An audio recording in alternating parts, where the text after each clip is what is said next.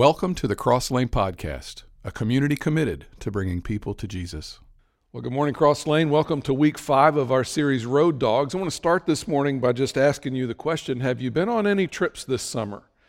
Have you gone anywhere interesting or fun? I know that Ryan and Lori, our, our youth pastor and his wife and their kids, they're all grown now, but they did a really cool thing. They went out to the West Coast a couple of weeks ago and really, really enjoyed themselves, spent couple of weeks out there, I think, had a great time in nature.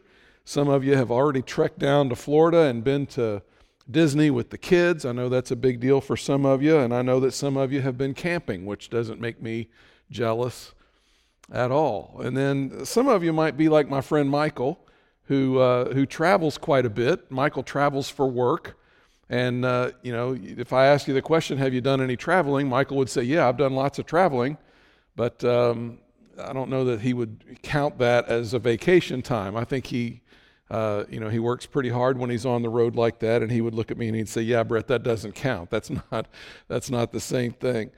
Let's talk about this morning. Let's talk about Athens, the birthplace of democracy, the city of Socrates and Plato.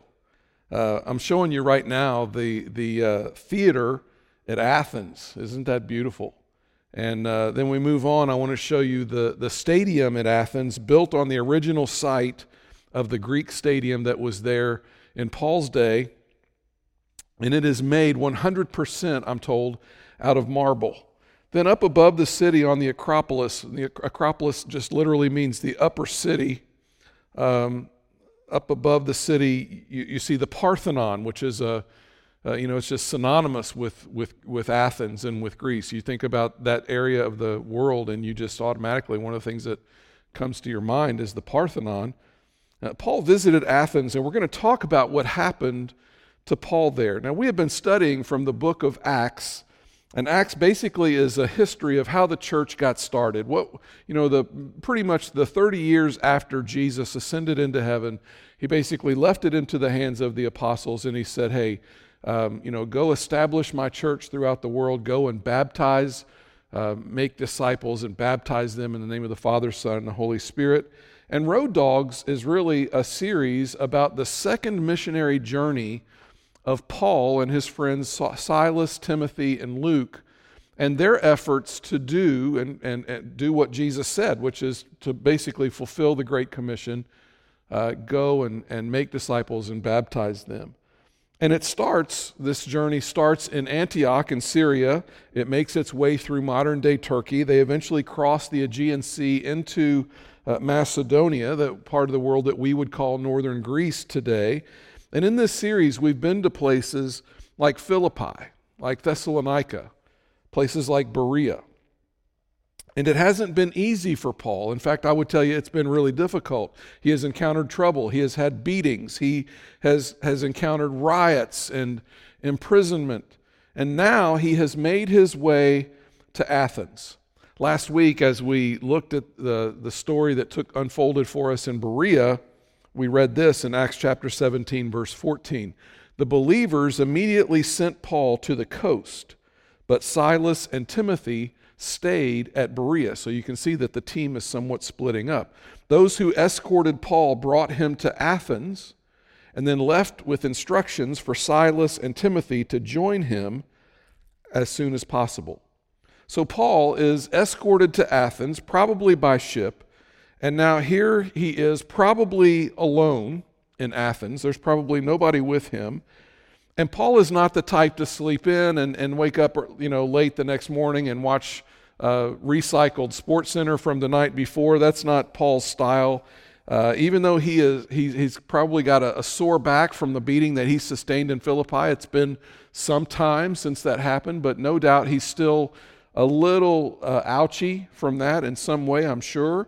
Uh, even though he's alone, he heads out into the city to explore. He goes out. I think Paul uh, wanted to go see what the city of Athens was about. I think he wanted to be among the people. I think he wanted to get a lay of the land. And I think that Paul saw what you would probably see if you were to go to Athens. Uh, this picture is a uh, recre- recreation of what historians think the Acropolis, or what we would call the upper part of the city, would have looked like. You can see the Parthenon, something called the Propylaea, which is a, a, kind of a fancy gate, is also included in this picture. There were temples up there that, that to, uh, today, if you were to go to this part of the world, you wouldn't be able to see. They're no longer there. And in this picture, you can see the, the in the distance a huge 50 foot statue to Athena. Now, if you were fortunate enough to get to go to Athens or to Greece to see the sites, um, you know, we would love to see all of the historical landmarks. We would love to see all of the buildings and the, the, the temples, the ruins. We would love to see all those things. We would love it. But if Paul went, he would have a, you know, when he was there in Athens, his reaction to the city would be completely different than our reaction today would be to the city of Athens. Paul's reaction to this city is going to challenge us today. He will challenge how we think about, how we talk about, how we treat people who are different than us, people who think differently than us, people who, who live differently than us. Uh, our, our, our time today is going to be split up into four parts. We're going to talk about what Paul saw, we're going to talk about what he felt, we're going to talk about what he did, and we're going to talk about what he said. Part one what Paul saw. Now, if we were to go to Athens today, we would see lots of temples. Temples, they would be everywhere. There, there would be, uh, some of them would be in pristine condition, some of them wouldn't even exist. They would just be in ruins.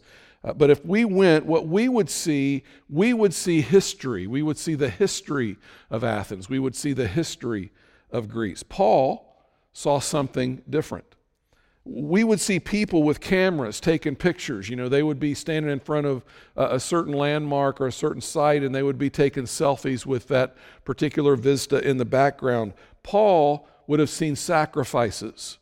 He would have seen active places of worship. He would have seen people offering uh, different animals to idols we would see empty temples that had not been in existence for thousands and thousands of years. Paul would have seen priests and animals being led to slaughter. I think he would have smelled the smoke and the blood of sacrifice. We would see history. What Paul would have seen was worship. We, what we see today is different than what Paul would have seen. Paul would have seen a city full of people who were actively worshiping gods and goddesses, idols, in temples, in the hopes that these deities would in some way return to the people good favor, that they would deliver something to them that would, would make their life better in some way. Uh, this is an example of what I'm talking about. Up on the Acropolis, there is a small temple. This is the temple of Athena Nike. Uh, and the question is, why is that there? What is that temple all about? In the year 489 BC, this is 500 years before Jesus shows up, the Persian Empire, under a, a king named King Xerxes, uh, launched an invasion of mainland Greece. And the Persian army was a massive army. And as big as the army was, their navy was even bigger than that. They, they enjoyed tremendous success. The, the Greeks were retreating from them. They, they were no match for this army that the Persians had until the Greek navy was able to lure the Persian navy into the Strait of Salamis. And when they did that, everything got bottlenecked. All of these Persian ships were kind of bumping into each other. There was no place for them to go. They got in and they couldn't get out. And the Greeks were able at that point to take advantage of this sitting duck of a navy and they routed them that day. And it turned the tide of the war, and the Greeks are victorious, and they drive the Persians out of Greece. And the response of the Athenians was to build the temple of Athena Nike. Now you'll notice it's up high and you, you it's, it's, overlooking the city. And if you really look, you can see in the distance in the background, you can see the, the Strait of Salamis. Uh, Athena is the patron goddess of Athens. And I don't know if you know this, but um, Nike is really the word that we get, that where Nike gets their name. It's in Greek, you would say it Nike, and Nike means victory. So when you see the swoosh mark on a Nike shoe, really the, the, the origins of that is from the Greek, and it was the term uh, victory. And the idea was that uh, Athena is the one who gave us victory, and they would have said the goddess Athena is the one who saves us. The people of Athens worshiped gods and goddesses and, and, and hoping that they would return to them in some way the things that they needed for their life. Their attitude would have been if we can keep Athena happy, if we can just keep Athena happy and keep the sacrifices coming, she will save us. She will protect us. She will provide for us. But there was this understanding that something, if something happened in the city and it was not good, if something, um, if they got conquered, if they experienced a famine in the land, uh, it was because the gods were unhappy, that they had not done something to uh, keep them placated and keep them happy. They didn't do something right.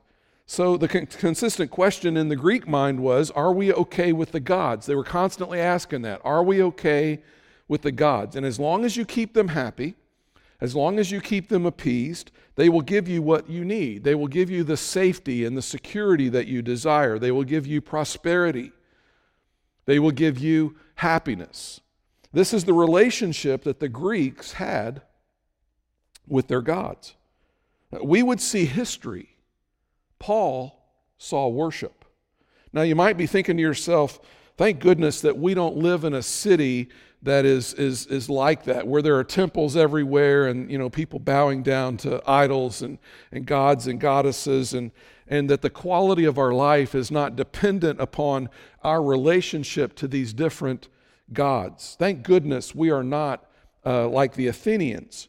But if you think about it for more than just a few seconds, you come to a place where you might not be so sure that we have an idol problem ourselves. In fact, I'm not so sure that we don't have a worship problem in our country. What, what would Paul say if he were to come to our fair city? What would he say if he were to come to our homes or if he were to watch us live our life for a week or two and see how we spend our free time and see what we what we get excited about and see you know what we devote all of our time and money to i think what paul might say is wow you guys have an awful lot of idols there are all kinds of things that you are bowing down to in the hopes that that thing will give you the significance and the, the fulfillment that you think that you need a, a couple of weeks ago i told you about a pastor named timothy keller uh, who is a pastor in new york city he has some really helpful language around what Paul might have been trying to say when he talks about uh, the things that we bow down to. He said, You know, if I have that, then I'll feel my life has meaning. Then I'll know I have value. Then I'll feel significant and secure. Have you ever felt that way about something? You ever had something in your life, or maybe someone in your life, and you thought, if I just had them, if I just had that, if I just got that new car, if, I, if we could just live in that neighborhood, if I could have that job, then, then I would have significance and I would be secure and everything would be okay in my world. Here's another question for you this morning What is that in your life? Let me ask it this way What is that in your life? Status? Reputation? Money? Is it relationships? Maybe love? Is it sex? What is that? For Christians, sometimes that can just be being good. They say, you know, if I could just be good, I'll, then I'll have value. Um, if you're a parent, sometimes that is all tied up in your kids. You know, if I have kids, if my kids look like this, if my kids are smart and they achieve academically, if my kids go to the right school, if my kids succeed in sports. I remember when my kids were little, I would see other parents, and I think sometimes even I got caught up in the whole thing about, you know, look at my kid, look how good my kid is, and, and you know, he's going to be a professional athlete. I remember the day I realized for the first time that my son was not going to be a professional athlete. It was liberating for me. Unfortunately, a lot of uh, guys did not reach that conclusion as quickly as I did, but I, I too fell into that kind of thinking. You know, we think, you know, if our kids will just be this, then I'll have value. We do have an idol problem, and I think America might be a little bit more like Athens than we care to admit. What is that in your life? You were created for Him. And what we've got to understand is that the deepest longings of our heart and the core needs of our soul will only ever be met and satisfied in Jesus. And whatever your idols are, they are never going to completely fill you up. Whatever it is that you're chasing other than Jesus will always leave you lacking, will always leave you wanting more. And sometimes we can waste years, maybe even decades, learning this valuable and tough lesson. And I just don't want that to be a part of your story. That you would waste years and years chasing after something only to realize once you've tracked it down and chased it down that it really doesn't deliver the fulfillment that you thought it would. You see, you were created for Jesus. Find your value, find your significance, find your purpose, your meaning in a relationship with Him because that is the only place that you are ever going to find true fulfillment. Part two of our conversation what Paul felt. I want to take you to Acts chapter 17, verse 16. While Paul was waiting for them in Athens, he was deeply troubled by all the idols he saw everywhere in the city. He was deeply troubled. By what? It says, by all the idols he saw everywhere in the city. One translation, when it comes to this passage, says Paul walked around the city, and the more he walked around the city, the angrier and angrier he got. Paul is troubled. He is deeply moved. He is distressed. what is it that's bothering Paul so much? Is it because Paul is a monotheist and he sees all this polytheism going on all around him and he's, he's offended and, and he believes that there would be one God and, and he sees all these people serving all of these different gods the temple to Athena, the temple to Hephaestus, the temple to Poseidon, and he's just offended by it all. Is that why he's troubled? It could be. Maybe it's because he's Jewish. And, and for a Jewish man, it's all about the Ten Commandments. And it says right there in the Ten Commandments, Thou shalt have no other gods, and you will not make idols. And he's walking around and he sees all these idols and he's just troubled and he's offended. Is that it? It could be. But I think beyond all that stuff, in reality, uh, the, Ath- the Athenians didn't know Jesus. And I think that, that the people of this city are separated from God and they don't have a relationship with Him and they don't know the freedom that Christ can bring. They don't, they don't know the peace that can come from being a, a, follower of Jesus. So they're constantly asking the question Am I okay with the gods? Am I okay with the gods? And Paul would say, If you would turn to Christ, the permanent answer to that question would be yes. Yes, you are okay with God. The Athenians did not know that freedom. They'd never placed their their faith in Christ. Therefore, they didn't have the peace of Christ, a peace that goes beyond even our, our ability to describe to people what it's like. They didn't know the joy of following Christ, a joy that sometimes can be so deep that it cannot be touched by, by mourning, it cannot be touched by hardship or by suffering or by tragedy. Paul is troubled because the people of Athens don't know Jesus. I think Paul would have looked at the temple of Athena Nike and he would have said, There is no hope in Athena. She can't save you. There is no hope in Zeus. Zeus cannot save you. And he sees these people and they're worshiping all of these gods, and, and their, their hopes are that um, they will somehow deliver the things that they need for life prosperity, happiness, crops, a family, children, and it breaks his heart.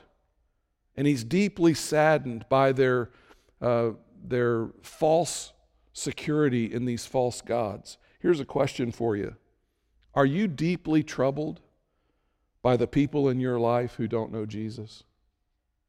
Does it trouble you that there are people in your life that you're close to, that really matter to you, that you, you love deeply?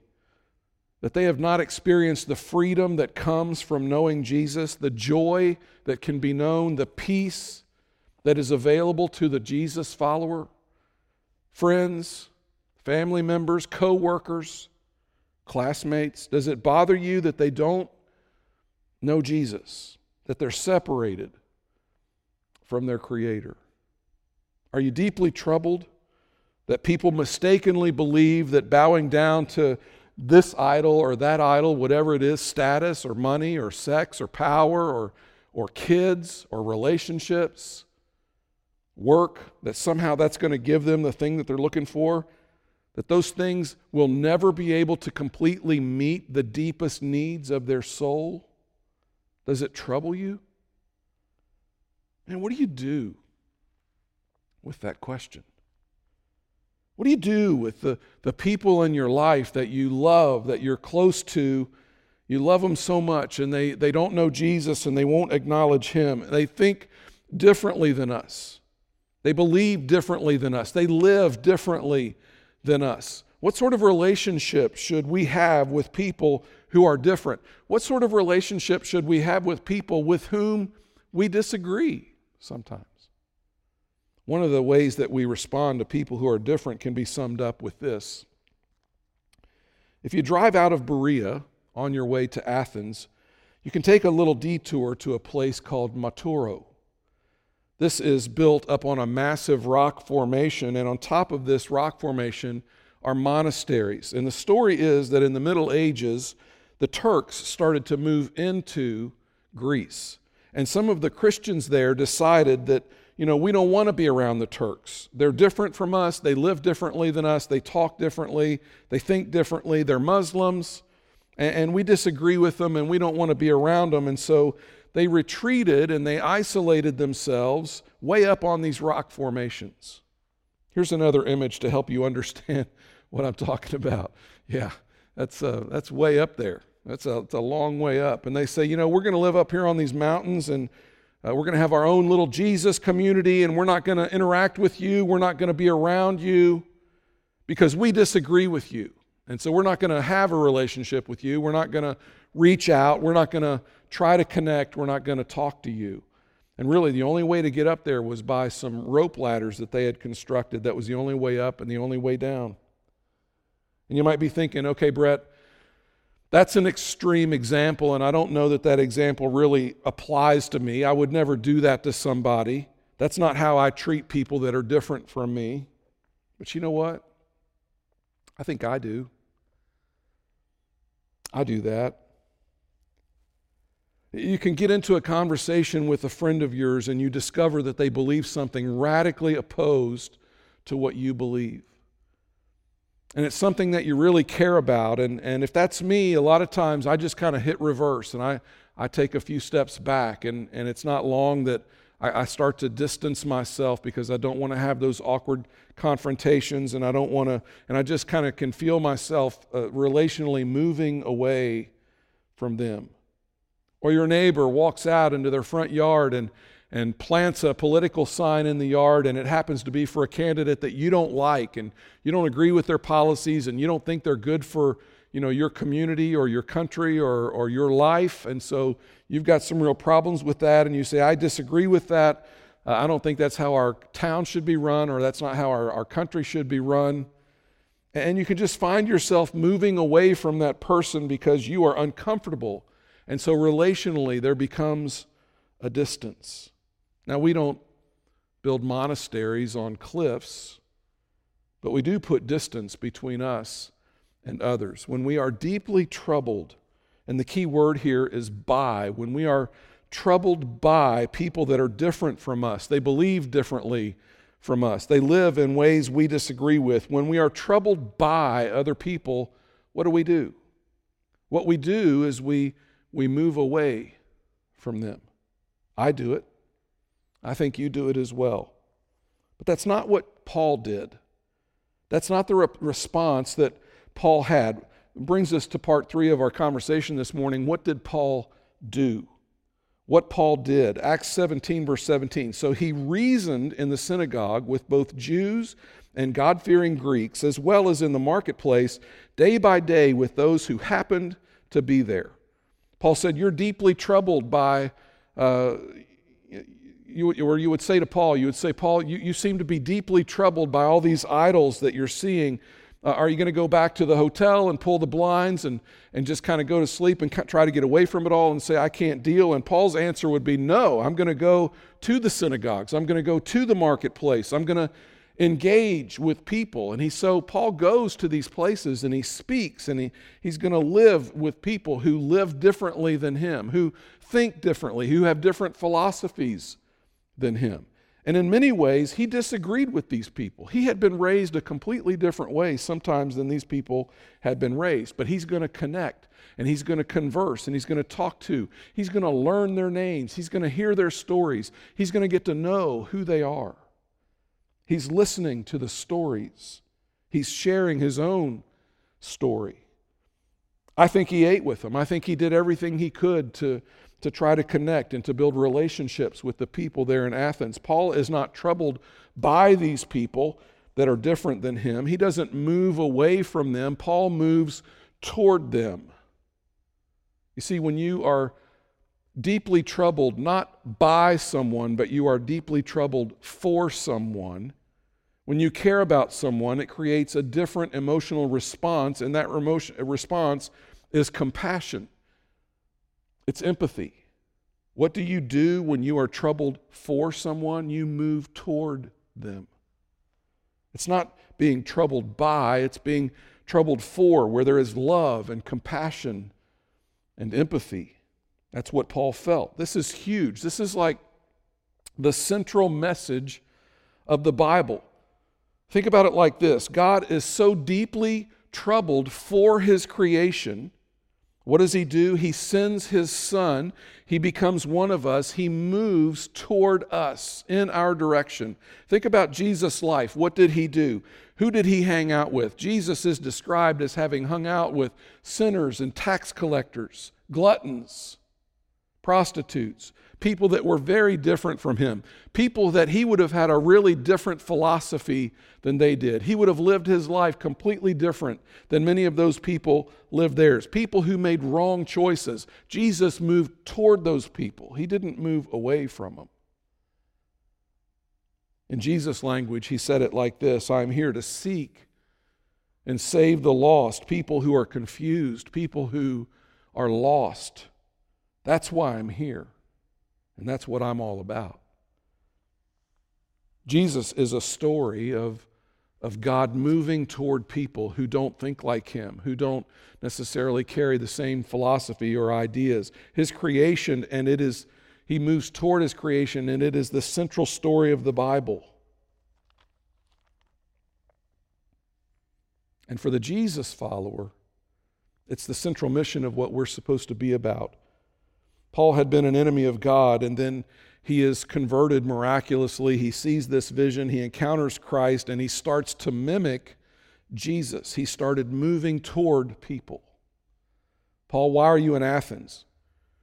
And you're so beat up. You've, you've been through so much in the last several weeks and months. Uh, your back is a mess. And Paul is wounded. He doesn't have his team. More than likely, he's very, very tired. He's road weary. Why doesn't Paul just say, okay, time out. I'm just, I need to take a break. I'm going to just pull myself away. I'm going to rest. I'm just, I'm not going to press this right now. I'm just going to wait. Instead, he's out there moving toward. Where does he get his motivation? What makes him such a road dog? Here it is. He was deeply connected with the God who had moved toward him when he was an enemy of God. That's his story, and that's our story as well, if you are a follower of Jesus. And you think about it and you ask, man, how do you do this? how do you find the strength, the motivation to move toward people who are so different than you? Where do you get the, the, the, the, gumption to, to move in their direction that with, with people that make you uncomfortable or that you disagree with or maybe that, that bother you in some way. You see their directions in life and, and the decisions that they make, and you think to yourself, I don't like that. And you just kind of walk away and you say, no, no, no, I, that, I don't, that's not right. That, you know, what, the way they're doing it, it's not right. How do you find the motivation, the compassion, the strength to move toward those kinds of people in life? And the answer is by not losing sight of the fact that God moved toward you and by remembering your own story, that you too were an enemy of God before you converted and became a follower of Jesus. I would imagine that Paul's story was always at the forefront of his mind. And I think Paul would have said, I was an enemy of God. And Jesus moved toward me and he rescued me. I think that thought transformed Paul's life. To be a Jesus follower, to embrace the mission of Jesus, to be one who moves toward in relationship, in love, and in service. So here's the big question this morning Is there someone in your life that you need to move toward? Is there someone in your life that you, because they live differently, because they have a different philosophy, because you, you kind of don't want to get into it with them, that maybe you have moved away from them in some way. Maybe it's deeper than that for you. Maybe your attitude has been that you are deeply troubled by. Is it time to ask God to change your heart so that you might be deeply troubled for them? Are you deeply troubled by them? And maybe you just need to ask God and say, God, I don't, I don't want to be troubled by them. I want to be troubled for them. And when you come to that place, it's going to cause you to move in their direction. It's going to cause you to think about how you can uh, be benef- uh, beneficial to them, how you can be benevolent to them. Is there someone that you need to move toward? And honestly, it could be somebody that you've moved away from in your past, believing mistakenly that that's what you needed to do, that that's what you ought to do. Paul is in the marketplace. He's among the people. He's engaging different ones in conversation. He's, he's sharing his story. He's listening to stories. Paul, how did this go? How, you know, what happened? He, he gets into some debates with some philosophers, some, some Stoics, some Epicureans, and they made fun of him and they called him a babbler. Man, this guy's not making any sense. I mean, listen to him. Listen to the way he's talking to me. He's talking nonsense. Some conversations went well, many conversations did not go well. But Paul is out there among the people. He's putting himself out there, and it leads to something. Paul gets invited to speak to something called the Areopagus. You say, Brett, what in the world is the Areopagus? Well, first of all, it's a giant rock. It's called the Areopagus because it, it, it's, that means the hills of the hill of Ares. And Ares was the Greek god of war. You may also have heard this uh, particular part of the world called Mars Hill because uh, before the Romans, in Latin, their god of war was Mars. And so sometimes it's called Mars Hill. So the Areopagus is a place that Paul got invited to to speak on this rock. But there's another version of the Areopagus as well. Uh, this is a painting by Raphael from somewhere right around the uh, the turn of the 16th century, and Paul is preaching at the Areopagus, and Raphael captures this moment where Paul is preaching because the Areopagus was not only a rock, it was also a council. It was an important council of leaders and philosophers of Athens. And back in that day, before the Romans were in power, it was kind of like the Supreme Court of Athens. These were the men who got to decide what gods got worshiped and what gods were to be left alone and not worship. So Paul gets invited to speak to this particular group of people. This is a huge opportunity for him. And then we come to verse 19. Then they took him and brought him to a meeting of the Areopagus where they said to him, May we know what this new teaching is that you're presenting. In other words, Paul, tell us about your beliefs. Tell us what you think. Verse 20, you are bringing some strange ideas to our ears, and we would like to know what they mean. So he's invited to this hugely important place, this Supreme Court type thing, to share his beliefs. And you think to yourself, that's crazy.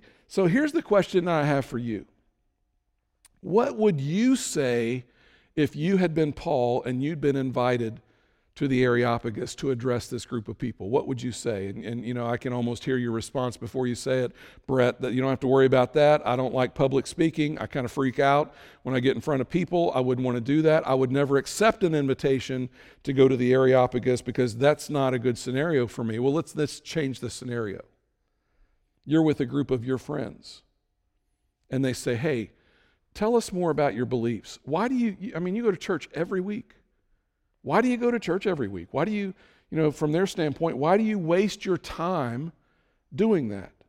Maybe your sister, who's not a Jesus follower, looks at you one day and she says, Sis, uh, you know, I don't, you're so faithful to God and you're, you, you know, you, you're, God's such a big part of your life. Why is that such a, a big deal to you? What would you say? What, what would you talk about? Where would you start? How would you, where would you go to try to help them understand what all this means to you? That is a really, really important question. And it's a question being asked by a really, really important person. What would you say? You need a good answer to that question. So let's look at what Paul said, part four of our story. What did Paul say? There's a long sermon recorded in the book of Acts, and we're not going to look at the whole thing today, but I would encourage you to go back later in the, in the book of Acts, chapter 17, and just look at Paul's total response when he gets to the Areopagus. Go read that sermon. I think it would, it would reward and benefit you. But for our purposes here, let's just break down what Paul says. The first thing he does, he respectfully connects with these people. And he does this, first of all, not by quoting the Jewish scriptures. You say, well, Brett, that sounds like a bad idea. Why wouldn't he, you know, why wouldn't he quote from the Bible? I mean, that's what he knows, that's what he believes. But here's the thing they don't know the Bible, nor do they believe in the Bible. And if Paul had started off with, now Moses said, they would have looked back at Paul and said, Who's Moses? We don't care about Moses. We don't know anything about Moses. We don't believe in this Moses you're talking about. What Paul does is he shares what he believes from their world. He doesn't ask them to come into his world. He crosses over into their world to understand them so that he can explain what he is about, which brings us to the second thing that Paul does. He gets into their world.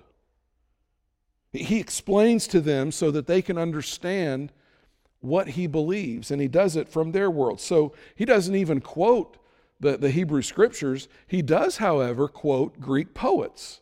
Look at verse 28.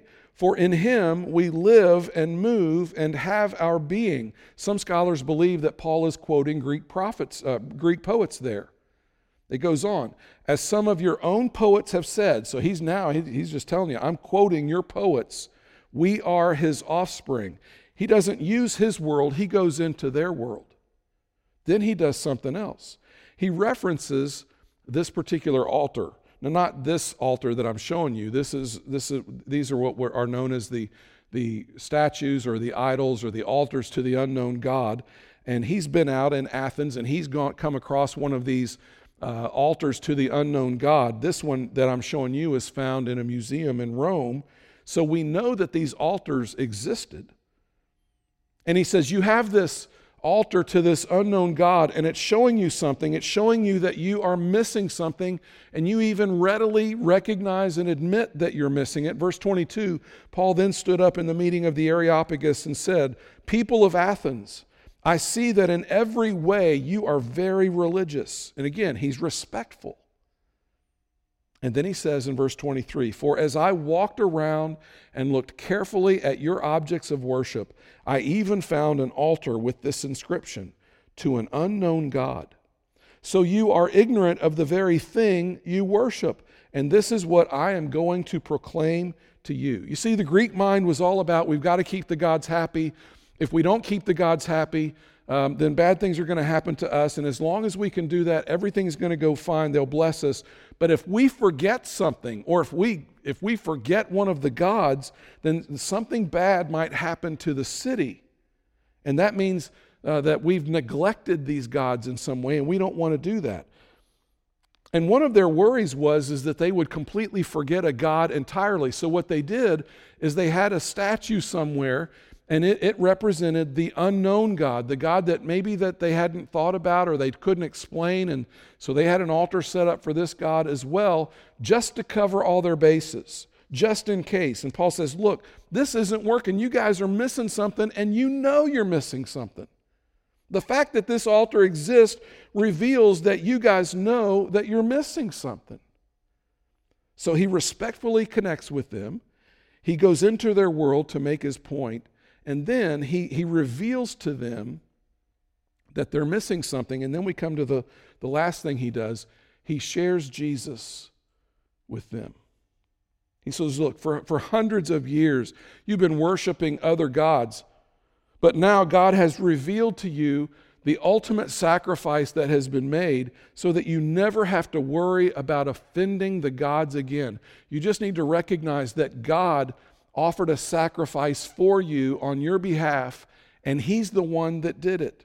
You're okay with God if you will just simply trust Him, and now it's time for you to leave all of these other gods behind and trust Jesus. Paul said it's true, and God proved it by raising Him from the dead. So He connects with them respectfully. He helps them to see what they're missing. He shares Jesus with them. Now, you will probably never be called before the Supreme Court to address the Supreme Court and your beliefs. You'll, you'll probably never be called to, to testify in that type of a setting, but you are responsible for something else. You are responsible uh, for the people in your world. The, the Apostle Peter uh, said it like this in his epistle He said, Always be prepared to give an answer to everyone who asks you to give a reason for the hope that you have. But do this with gentleness and respect, just like Paul, with gentleness and respect. You might ask, how did Paul know all that stuff? How did he know about these temples and these gods? And how did he know about these other poets and things like that? And the, the answer to that is simple. When you care about people, you learn what's important to them. When you care about other people, you figure out what makes them tick. When you care about other people, you get involved in their life. You learn about their philosophies. You learn what's important to them. You open your heart. And when you open your heart, you find out what is missing in their world and you figure out how to connect. Always be prepared to give an answer to everyone who asks you, to give the reason for the hope that you have. But do this with gentleness and respect. When you're sister or your coworker or your friend or your son or daughter comes to you and says, What's up, man? I mean, I see how devoted you are. I see the way you live. I see how devout. I see how important God is in your world. Help me to understand why that's important to you. Will you know what to say? So the question is, what happened? Paul does this. He talks to them at at Mars Hill or at the Areopagus, what, what, what happens next? What was their response? How, how did it go? Verse 32 When they heard about the resurrection of the dead, some of them sneered. so it didn't go well. But others said, We want to hear you again on this subject. Now, let me just translate that for you. That's kind of like have your girl get a hold of my girl, right? Um, let's do lunch. It's, you know, sometimes people say that they have no intention of doing lunch together. That's kind of what this phrase means. Uh, you know, we want to hear you again on this subject. They don't give a time or a place. It's like, yeah, we'll, listen, we'll, we'll do this again sometime. When, and, and you know, when you hear that, sometime is never going to happen. In other words, we're just going to move on from this conversation. And it says in verse 33 at, the, at, at that, Paul left the council. In other words, they clapped him off. They're, they're, they're not buying it. They, they are not sold on what it is that Paul is selling. So you ask yourself the question well, did Paul bomb? I mean, you know, did it, did it just all bomb? And then you come to verse 34. Some of the people became followers of Paul and believed. Among them was Dionysius, a member of the Areopagus, also a woman named Damaris, and a number of others. Now, uh, Dionysius was a member of this supreme council, this supreme court that was a part of the Areopagus. This is a highly, highly influential dude, okay? He, he's, He's connected. He's smart. He's, he's a player. He's, he's in on it. He's part of this big group. If you will allow God to move in your heart, to be troubled by people who are far from God, and to not really be troubled by them, but to be troubled for them. And if you will move toward them and build relationships and seek to understand them and share Jesus, sometimes they are going to dismiss you and they're going to clap you off the stage and they're going to say, okay, you know, we'd love to hear more about this at some time other in the future. Let's do lunch sometime and we'll talk about that. Okay, bye bye, we'll see you.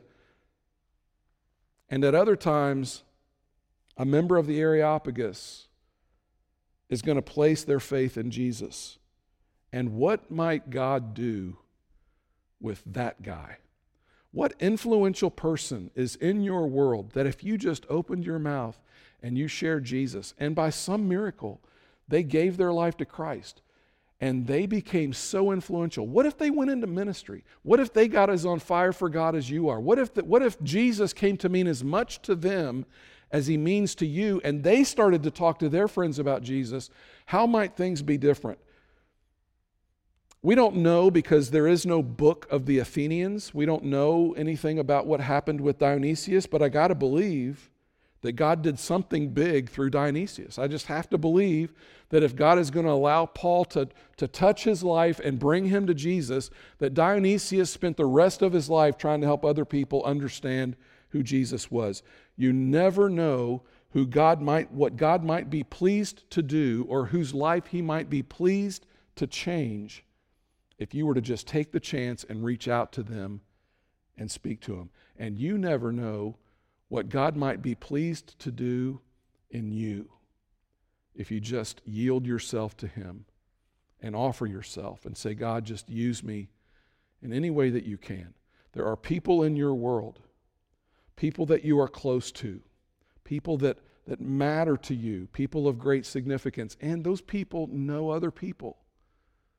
What might happen if you were to share Christ with them? Are you ready to do that? Are you troubled by them or are you troubled for them? If you're troubled by them, you're going to separate yourself.